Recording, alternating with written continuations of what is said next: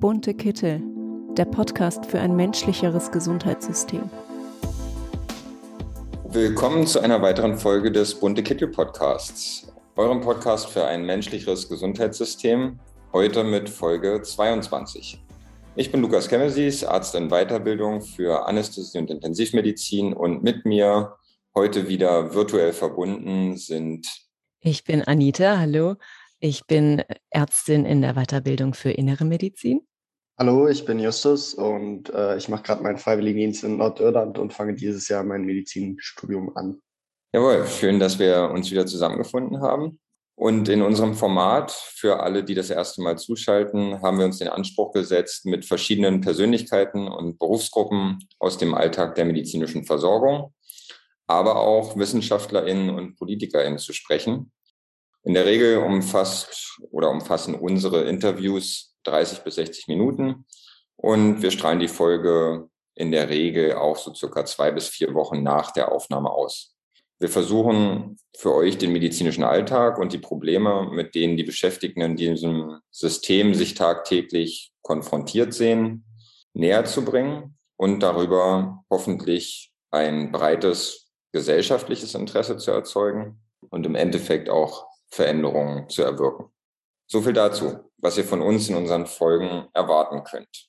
Bevor wir zu unserem heutigen Gast kommen, wie üblich noch ein paar kurze Hausmitteilungen zu den anstehenden Events und Terminen. Anita. Da habe ich eine gar nicht so kleine Liste.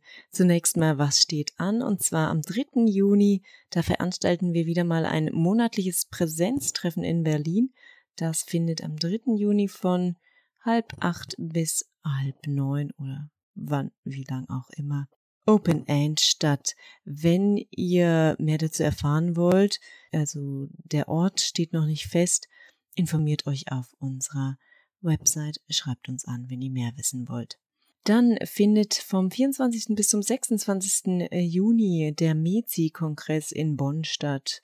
MEZI sind, äh, bedeutet, mein Essen zahle ich selbst. Die MEZIs äh, sind ein Verein, bei dem sich Ärztinnen und Ärzte gegen äh, den Einfluss äh, von äh, Pharmalobby auf die medizinische Arbeit engagieren. Dann gab es einige Events in den letzten vier Wochen und zwar den, das Forum junger Ärztinnen und Ärzte von der Bundesärztekammer am Deutschen Ärztetag in Bremen. Der hat Ende Mai stattgefunden. Da wurden wir eingeladen zum Austausch junger Ärzte und Ärztinnen und äh, haben an der Diskussion teilgenommen. In den Shownotes findet ihr den Link zum Artikel und auch zu einem kleinen Interview mit Frieda von den bunten Kitteln. Dann am 12. Mai haben die bunten Kittel und der Walk of Care gemeinsam eine Demo zum Internationalen Tag der Pflegenden in Berlin veranstaltet. Es gab Sonne und Festivalatmosphäre, aber auch jede Menge Frust über die Arbeitsbedingungen von Pflegenden zu spüren. RBB24 hat darüber berichtet, auch das könnt ihr euch noch einmal anhören oder in unseren sozialen Medien ein paar Bilder dazu sehen. Das macht einen schönen Eindruck. Dann schreibt die junge Welt über die Kommerzialisierung im Gesundheitssystem.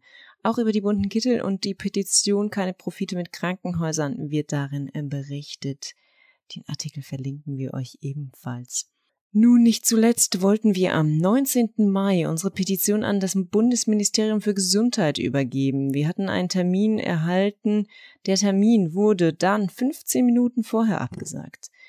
Von der Fraktion Die Linke waren Gregor Gysi und Attis Gürpina dabei. Der hat dann die gescheiterte Übergabe auch in seiner Bundestagsrede thematisiert. Schaut euch das doch mal bei YouTube an. Auch Attac, Marburger Bund, Walk of Care, alle waren da.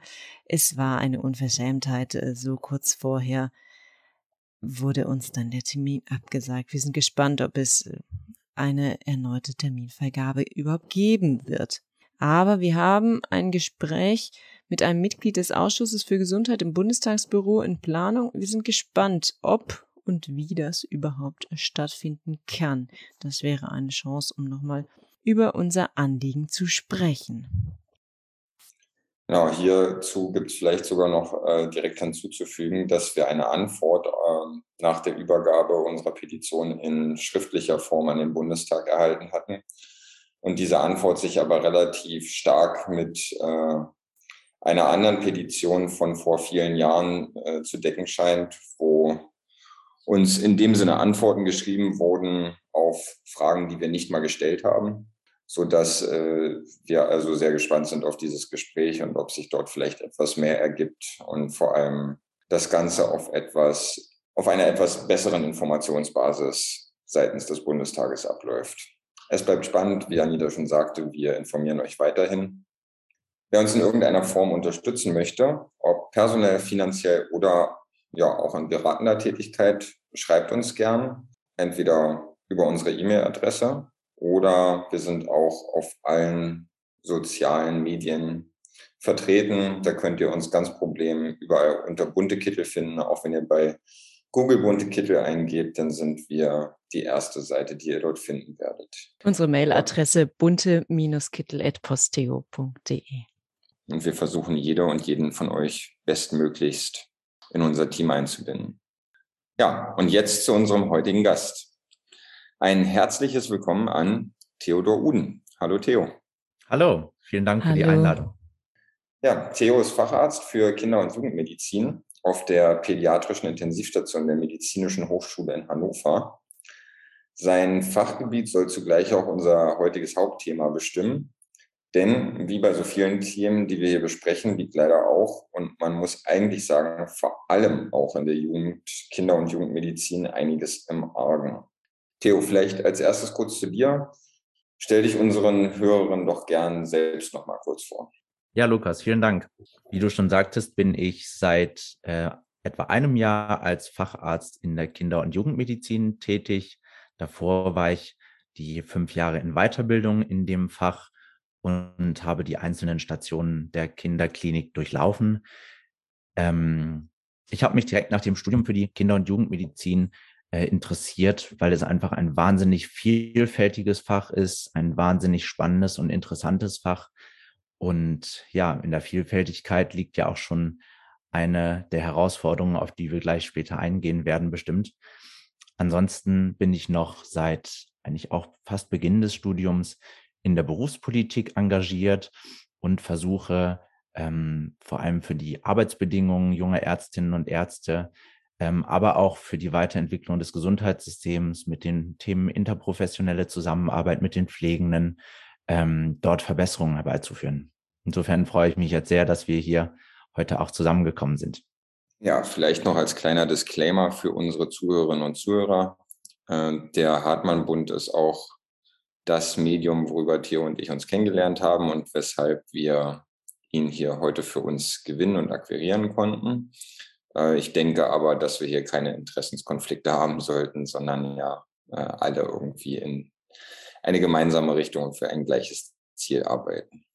Vielen Dank, Theo, für deine Vorstellung. Du sagst schon, die äh, große Vielfalt in diesem Fach, die stellt wahrscheinlich auch eines der größten Probleme dar. Wie meinst du das? Was macht die Kinder- und Jugendmedizin so herausfordernd? Also auf der einen Seite hat man ähm, durch die Vielfalt natürlich eine beruflich wahnsinnig interessante Herausforderung. Zum einen ist ja, ist ja bekannt, dass alle Patienten vom ja, von der Frühgeburtlichkeit bis hin zum 18. Lebensjahr in der Kinder- und Jugendmedizin behandelt werden und dass gleichzeitig wahnsinnig viele Diagnosen in dieser Zeit auftreten und bekannt werden. Da haben wir zum einen äh, Kinder zum Beispiel mit angeborenen Fehlbildungen oder angeborenen Erkrankungen. Dann haben wir natürlich die große, große Gruppe der Kinder, die irgendetwas Akutes haben, sei es ein, ein schwerer Infekt, eine Lungenentzündung und dann akut ins Krankenhaus müssen oder in die Kinderarztpraxis. Und wir haben natürlich die Gruppe noch der chronisch erkrankten Kinder. Und ähm, das sind jetzt nur einige Beispiele dafür, ähm, die deutlich machen, wie, ja, wie komplex der Versorgungsbedarf in der Kinder- und Jugendmedizin ist und wie unterschiedlich auch die Ansprüche zum einen natürlich an die Behandler sind, beispielsweise Pflegende und Ärztinnen und Ärzte, aber auch halt an ein System. Und ähm, ich finde, es ist sehr, sehr, ja, sehr naheliegend festzuhalten, dass je äh, komplexer so ein System ist, desto schwieriger lässt es sich systematisieren und desto schwieriger lässt es sich ähm, pauschalisieren. Und ähm, das ist, ist natürlich genau das, ähm, wo, wo unser Gesundheitssystem im Moment steht. Und ähm, ja, das ist eine, eine große Herausforderung. Ich glaube, jeder, ähm, wenn ich da kurz ausholen darf, jeder, der zum Beispiel ein eigenes Kind hat, stellt fest, dass das den ganzen Alltag komplett durcheinander wirft und man auf einmal nichts mehr ähm, ohne weiteres zumindest strukturiert ähm, voranbringen kann und alles sehr, sehr gut planen muss und gleichzeitig dann doch immer alles wieder durcheinander geworfen wird. Und diese Analogie stimmt auch ein Stück weit für die Kinder- und Jugendmedizin. Wir haben ja in der Erwachsenenmedizin auch große Herausforderungen, auch viel Komplexitäten, sei es Pflegebedürftigkeit, die unterschiedlich ist, zum Beispiel bei den Patienten, die aufgenommen werden. Ähm, aber in der Kinder- und Jugendmedizin kommen halt noch mehr Dimensionen dazu. Man hat die ähm, Eltern dabei, die natürlich einen Austauschbedarf haben und ja auch unbedingt zwingend mit eingebunden werden müssen in die Behandlung. Man hat möglicherweise Geschwister dabei. Ähm, all das sind Faktoren, die äh, für sich einfach das Ganze nochmal sehr viel komplexer machen. Ja, das ist für mich auf jeden Fall eine spannende Erfahrung gewesen. Ich habe seit ein paar Monaten ein Kind und mhm. ja, es bringt alles durcheinander. Und ich finde es faszinierend, äh, wenn man beim Kinderarzt ist. Um, ist klar, es braucht viel, viel mehr Zeit, als ich sonst äh, für meine Patienten benötige. Für die Anamnese, für die Untersuchung, für irgendwelche Interventionen. Es ist was völlig anderes. Und ähm, du sagst, es ist alles so komplex. Ähm, ich glaube, wir als Ärzte und Ärzte kriegen schon manchmal vielleicht ein Problem damit, irgendwas in Diagnosen stecken zu müssen, in irgendeine Systematik, die ja häufig auch dem nicht ganz gerecht wird, wo man damit leben kann. Aber unser Finanzierungssystem möchte das immer irgendwie pauschalisiert haben und reingesteckt haben in irgendwelche Diagnosen. Jetzt äh, frage ich mich, warum ist es in der Kinder- und Jugendmedizin so schwierig, wenn klar ist, dass der Versorgungsaufwand zu groß ist? Kann man da nicht einfach äh, irgendwie sagen dann, okay, die DRGs müssen halt besonders großzügig sein? Warum funktioniert das da nicht gut? Ja, das ist eine sehr wichtige Frage. Auf der einen Seite ist es natürlich so, dass die Mitarbeiter im Gesundheitssystem, dass die erstmal sich natürlich selbstverständlich auf den Patienten fokussieren. Und das habe ich auch bisher in meinem Umfeld nicht anders wahrgenommen, ne? dass die sagen, ähm, es geht jetzt uns hier um diese Behandlung, wir lösen jetzt dieses Problem und wir lösen das bestmöglich. Das steht auf der einen Seite. Ne? Aber genau wie du gesagt hast, auf der anderen Seite geht es dann ja natürlich darum, dass, ähm, ja, wie man so schön sagt, die Kliniken oder die Behandlungsstrukturen sich finanzieren müssen. Ne? Und ähm, da haben wir natürlich vor dem Hintergrund des DRG-Systems schon eine Anpassung. Es gibt ja immer mal wieder äh, oder in regelmäßigen Abständen dann ja Verhandlungen, wo dann gesagt wird, so folgen, auf folgendem Wege müssen wir jetzt die ähm, DRGs anpassen, damit äh, das besser abgebildet ist. Und das passiert natürlich auch in der Pädiatrie, was auch ein ähm, Grund ist, warum in der Pädiatrie inzwischen, so heißt es, ähm, im Durchschnitt so vier bis 500 DRGs ähm, regelmäßig Anwendung finden, während das in der Erwachsenenmedizin etwa 200 sind. Das heißt, ein Stück weit wird diese Komplexität schon abgebildet oder man versucht sich dahin zu bewegen, die abzubilden, aber es reicht einfach noch nicht. Und klar, ganz klarer Grund dafür ist, dass je komplexer diese Behandlungsschritte sind und je mehr quasi Unplanbares passiert im ganzen Behandlungsverlauf, desto schwieriger ist das, einfach nur in Fallpauschalen abzubilden. Wenn man sagt, ähm, beispielsweise ein Kind mit Gastroenteritis muss jetzt aufgenommen werden, das ergibt dann eine gewisse Fallpauschale. Ganz kurz als Einwand für unsere Hörerinnen und Hörer auch noch, mhm. äh, Gastroenteritis, das ist äh, quasi eine Magen-Darm-Entzündung. Ja, danke. Sehr gut. Ähm, man kann sich vorstellen, wie die ähm, Magen-Darm-Entzündung kann äh, 15 Minuten dauern in der Behandlung äh, wenn alles wahnsinnig glatt läuft. Aber das Gleiche kann auch die gleiche Diagnose, der gleiche Aufnahmegrund, die gleiche Fallpauschale, sage ich mal, kann auch äh, anderthalb Stunden dauern. Ne? Wenn ähm, man einfach mehr Aufwand braucht, wenn man längere Zeit braucht, um äh, ja eine Verbindung zu dem Kind herzustellen, ähm, für das Gespräch mit der Familie. Und das ist ja, denke ich, meiner Meinung nach auch eine Sache, die wir wollen. Wir wollen ja flexibel und angemessen auf die Kinder und Jugendlichen eingehen. Das gilt natürlich in der Erwachsenenmedizin alles auch, was ich schildere. Aber ähm, dieser Faktor der, ja, man sagt ja, vulnerablen Patientengruppe, wozu Kinder ja ganz besonders gehören. Ich finde, da wird es nochmal noch mal etwas deutlicher, ne? dass, dass das wirklich ein, ein Wunsch ist, den, den man, ja, dem man einfach nachkommen muss. Ne?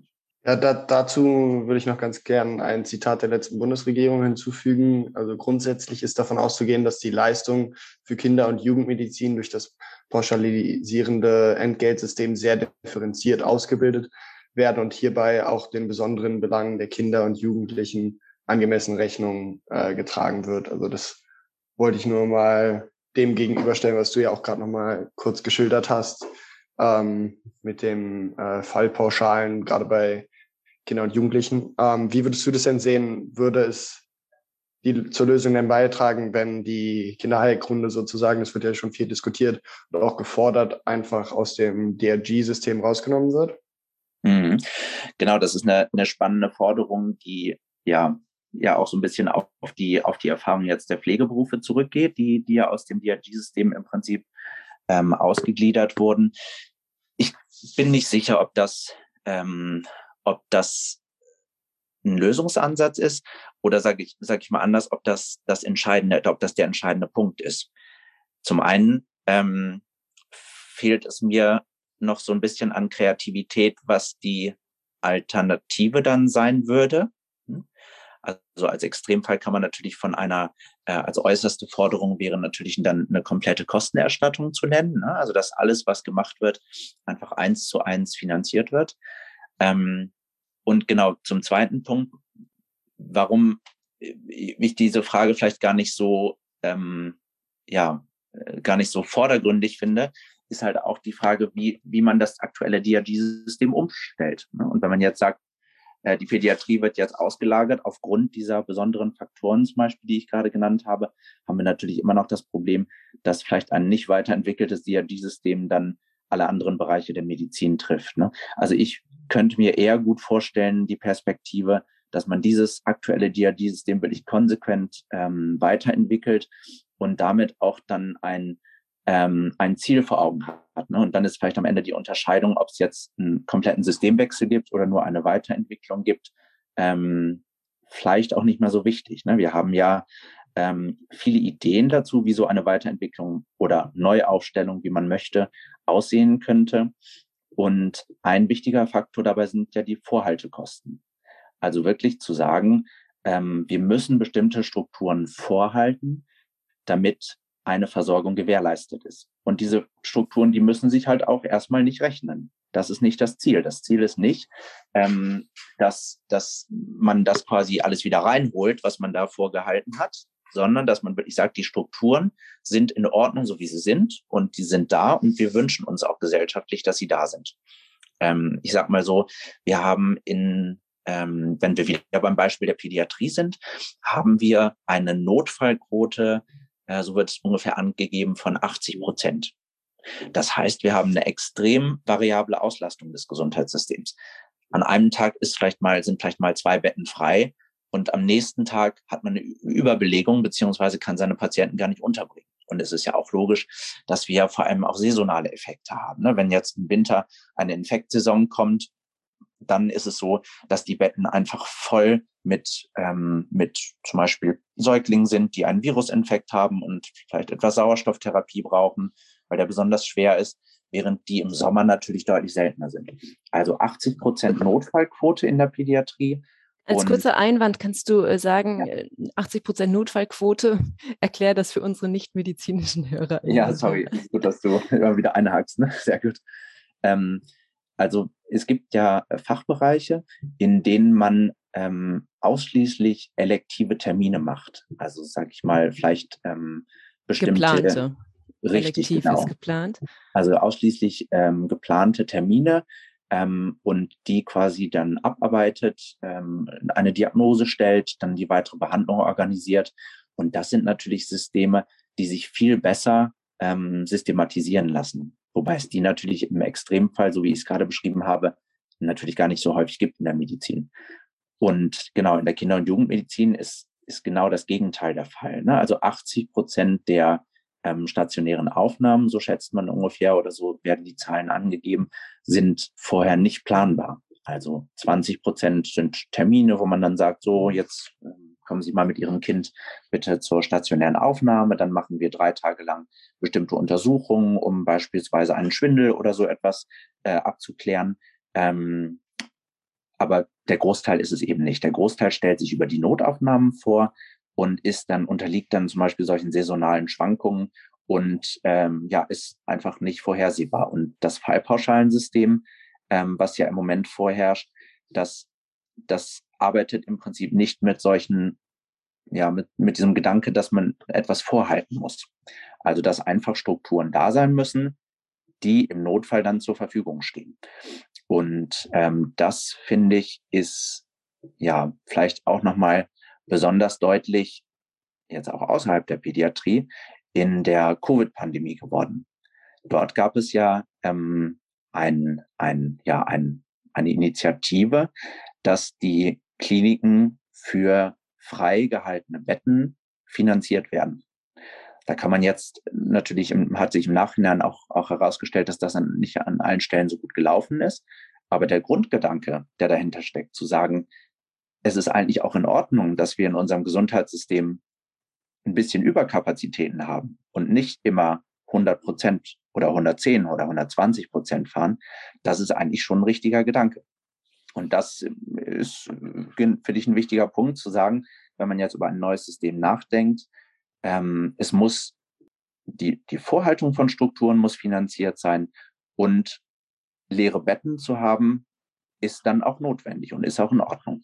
Natürlich ist es, äh, müssen wir jetzt irgendwie auch als bunte Kittel äh, mit unserem Gedanken der Abschaffung der Krankenhausfinanzierung so ein kleines bisschen einhaken und beziehungsweise nachhaken, dass deine Idee der letztendlich ja, Vorhaltekosten, aber auch der Nichtabschaffung des DRG-Systems und stattdessen eher Weiterentwicklung für mich auf den ersten Blick äh, etwas, ja, ich würde sagen, schwierig wirkt, weil das DRG-System natürlich dafür eingeführt wurde, dass letztlich eine Privatisierung im Gesundheitssystem überhaupt stattfinden kann und darüber bei einer Privatisierung völlig normal und immer so auch eine ja, Gewinnmaximierung, also Ökonomisierung.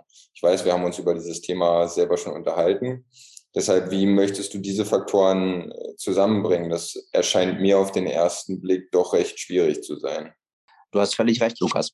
Ähm, der entscheidende Punkt oder ein entscheidender Punkt am aktuellen DRG-System ist ja die, ja, die ökonomisch geprägte Handlungslogik. Und da stimme ich dir völlig zu. Das ist eine, die in einem neuen DRG-System oder in einem neuen System ähm, keinen Platz mehr haben darf.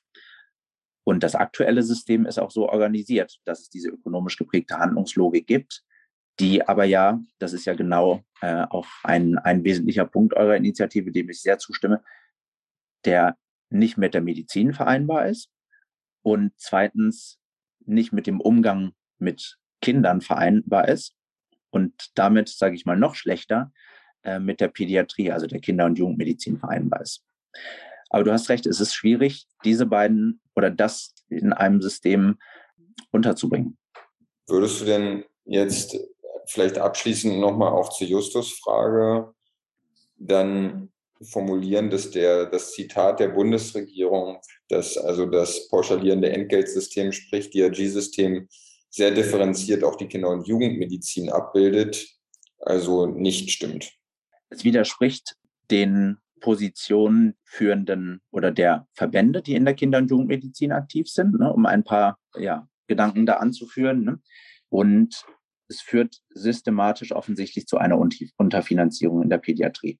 Ja. Also insofern kann ich dem nicht zustimmen. Trotz, wie gesagt, der Weiterentwicklung, die durch neue DRGs und so weiter stattgefunden hat, bildet es diese Komplexität offensichtlich nicht ausreichend ab. Ja.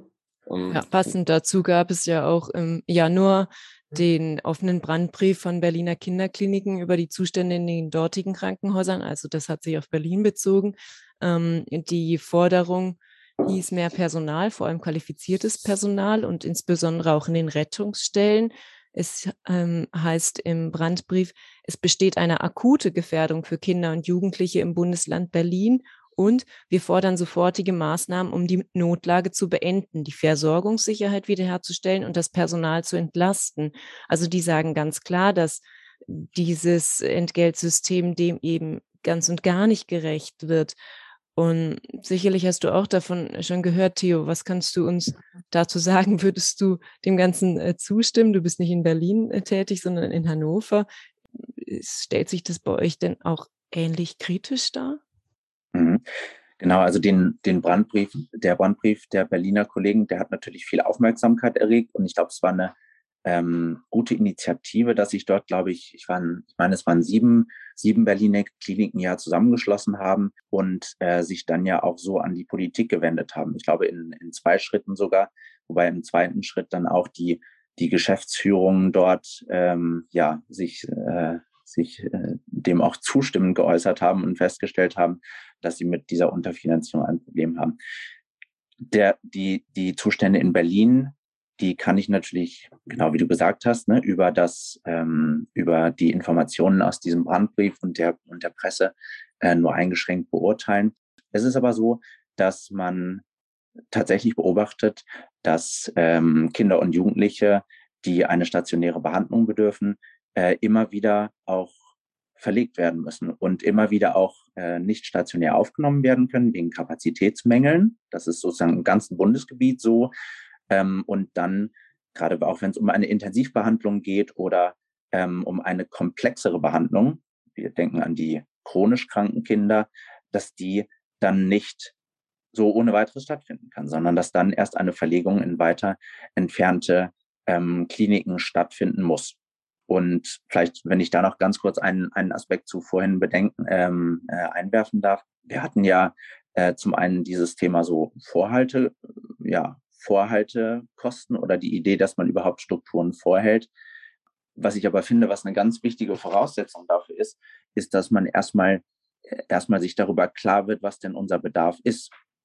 Und da sind wir dann bei dem, bei dem Stichwort der Bedarfsplanung, die im Moment einfach ähm, an der Stelle nicht funktioniert und wieder die Komplexität der notwendigen Behandlung nicht abbildet.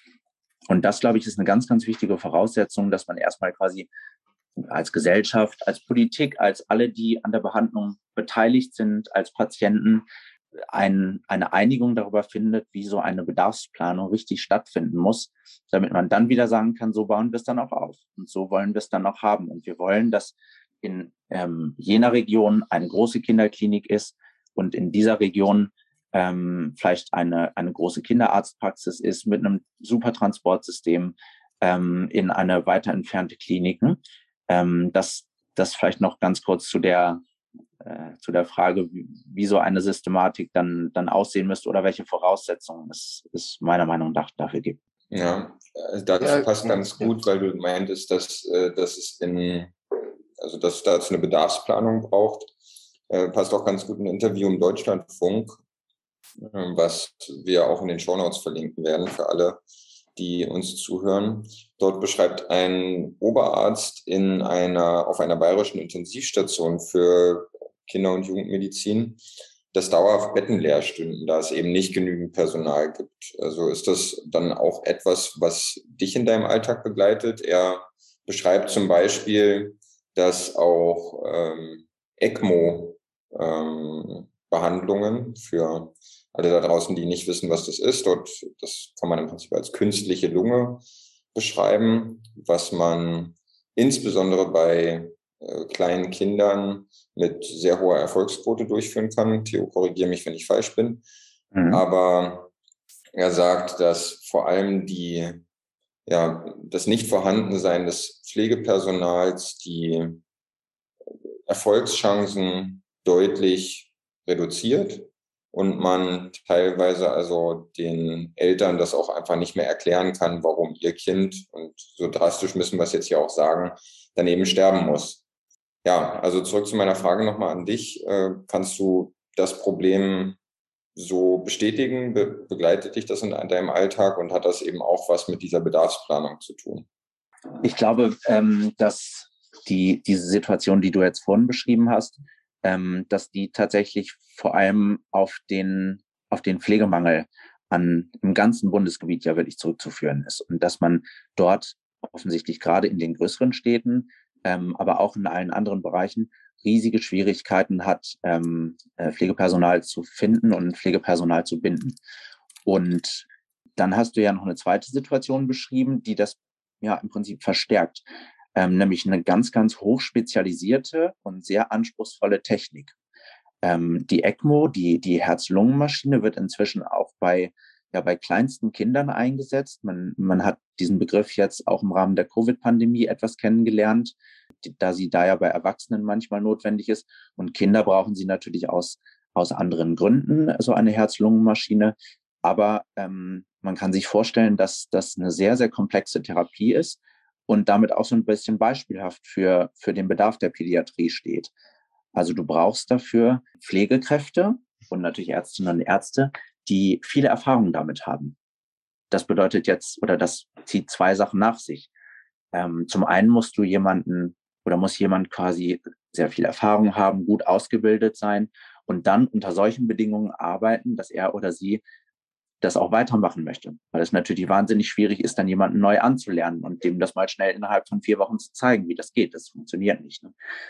Genau. Und das ist ein Problem, was ähm, äh, vor allem auf den Pflegemangel dann zurückgeht und auf die Fluktuation in den Pflegeberufen. Und das wiederum ist natürlich nochmal ein ganz, ganz, ganz neues, komplexes Thema. Bei der Bedarfsplanung als zweiten Aspekt, den du noch angesprochen hattest, da kann das natürlich einen Einfluss darauf haben, wenn man sagt, es gibt vielleicht eine nicht so rationale Bedarfsplanung und man muss vielleicht auch an der einen oder anderen Stelle dann, ähm, dann Kräfte oder Personal bündeln und sagen so, ähm, wir haben jetzt hier eine ganz, ganz hochspezialisierte Therapie, die aber auf der anderen Seite auch schnell erfolgen muss. Das ist ja eine Notfalltherapie, so eine ECMO. Und da steht man dann vor, vor der Herausforderung, an wie vielen Zentren wird das zum Beispiel gemacht? An wie vielen Zentren ähm, besteht der Bedarf oder wollen wir ein, ähm, wollen wir ein ECMO-Zentrum zum Beispiel für Neugeborene einrichten? Ne?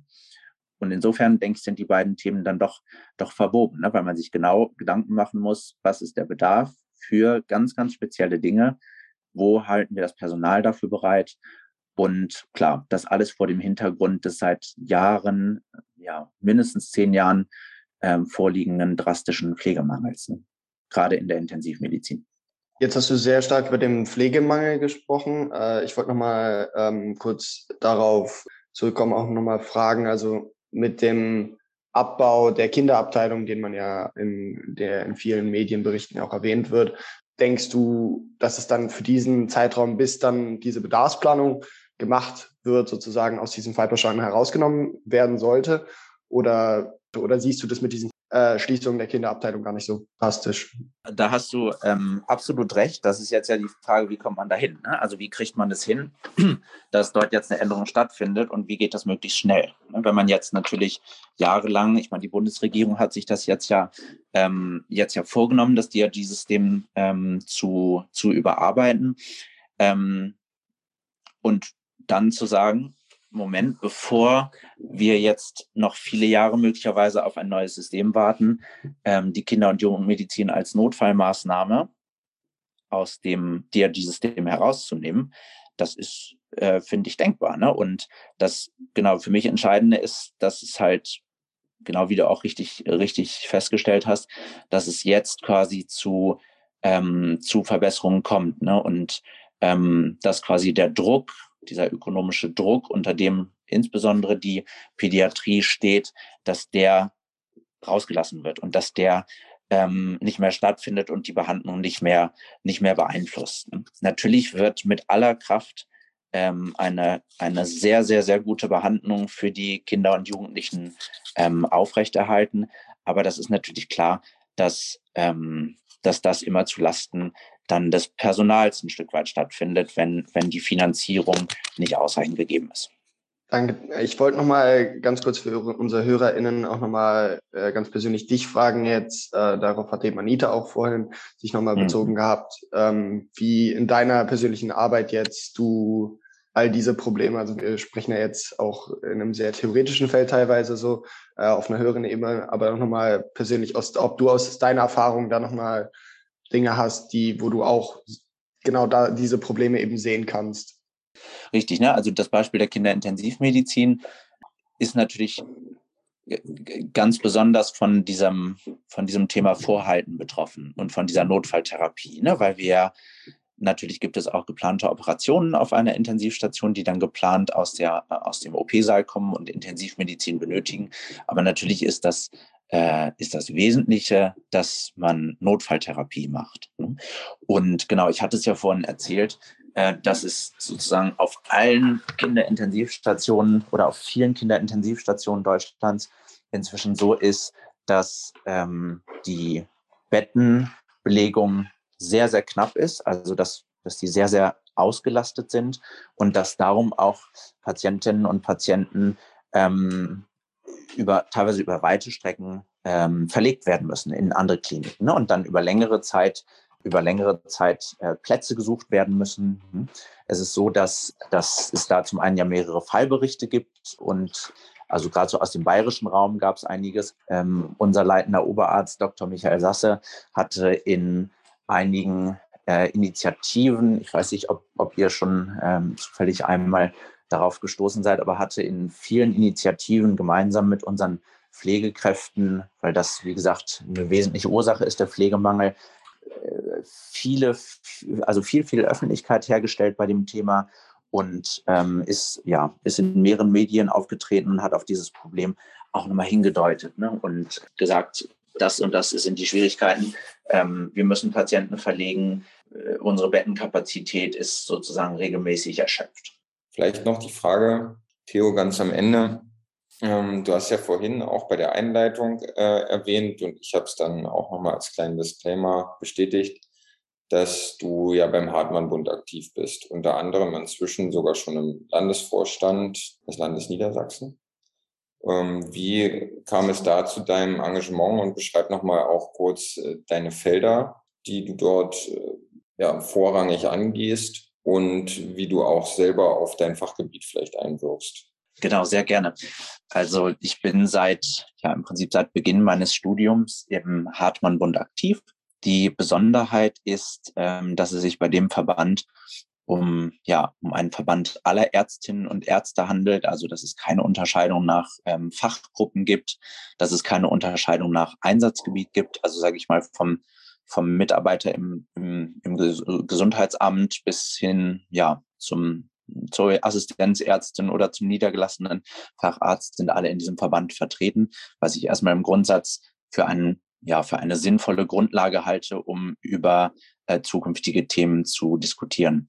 Genau, seit, ähm, seit äh, etwa äh, ja, knapp fünf Jahren bin ich jetzt auch im, im Bundesvorstand äh, dieses Verbandes aktiv und habe in den letzten Jahren immer je nachdem, wo man sich gerade bewegt. Ne? Zum einen für die Medizinstudierenden in den ersten Jahren, dann später für die Ärztinnen und Ärzte in Weiterbildung äh, mich eingesetzt. Und dort ging es mir vor allem um das Thema ähm, ärztliche Arbeitsbedingungen. Also festzuhalten, wie, wie viele Überstunden zum Beispiel in der Medizin gemacht werden, aber auch zum Beispiel, welchen Einfluss die Ökonomisierung auf die Medizin hat, die übrigens, wenn wir, wenn wir unsere Mitglieder befragen, von vielen, vielen ähm, Kolleginnen und Kollegen äh, auch in der alltäglichen Arbeit wahrgenommen wird. Und äh, als drittes Thema vielleicht, was man nochmal so herausgreifen könnte, wie gesagt, die interprofessionelle Zusammenarbeit. Dort haben wir vor kurzem etwa ähm, mit den äh, mit der jungen Pflege gemeinsam ähm, des Bundesverbandes ähm, zusammengearbeitet und dort ein Manifest für gute Zusammenarbeit veröffentlicht.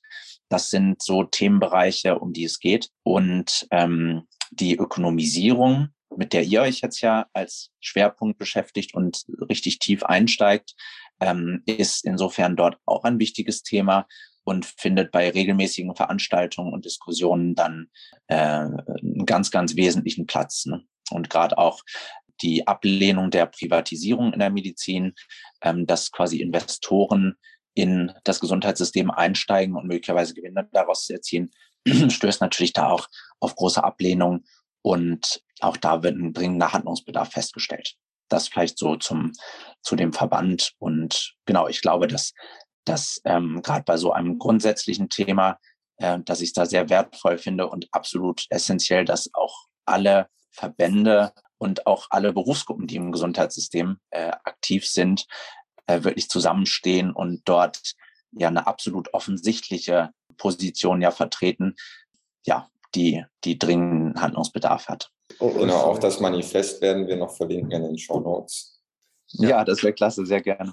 Super, ja, dann vielen Dank fürs Gespräch. Für das ja, sehr danke spannende auch Gespräch. für dein, dein Engagement, sowohl fachlich in der Kinder- und Jugendmedizin als auch politisch im Hartmann-Bund ähm, an vielen Stellen irgendwie damit zu arbeiten, bringt etwas weiter. Ja, Theo. Spannend. Alles Reicht klar. für heute. Schön. Vielen Dank Dankeschön. dir. Alles klar, ja, ich danke auch sehr für das Gespräch. Vielen Dank, hat Spaß gemacht. Mach's gut, mach's dahin. Mach's gut. gut. Tschüss. Ciao. Vielen Dank auch an Sie, liebe ZuhörerInnen, äh, dass Sie heute wieder eingeschaltet haben. Äh, Nun sind wir wieder am Ende eines sehr interessanten Gesprächs angelangt und hier noch ein paar Anmerkungen zum Schluss. Äh, Wenn ihr mehr über uns, also die bunten Kitte, erfahren möchtet oder Lust habt, euch bei uns einzubringen oder auch einfach mal Kritik zu äußern, könnt ihr uns gerne mal kontaktieren. Da wir sind einerseits auf der Website zu finden, bunte-kitte.de. Äh, vertreten sind wir auch bei Twitter, Facebook und Instagram. Und ihr könnt uns natürlich auch gerne eine E-Mail an bunte-kitte.posteo.de schreiben. Und wir hoffen, dass ihr auch beim nächsten Mal wieder einschaltet zu einer erneuten Folge unseres Podcasts und dass wir euch dort wieder begrüßen können. Und jetzt erstmal bis bald. Tschüss. Tschüss. Tschüss, macht's gut.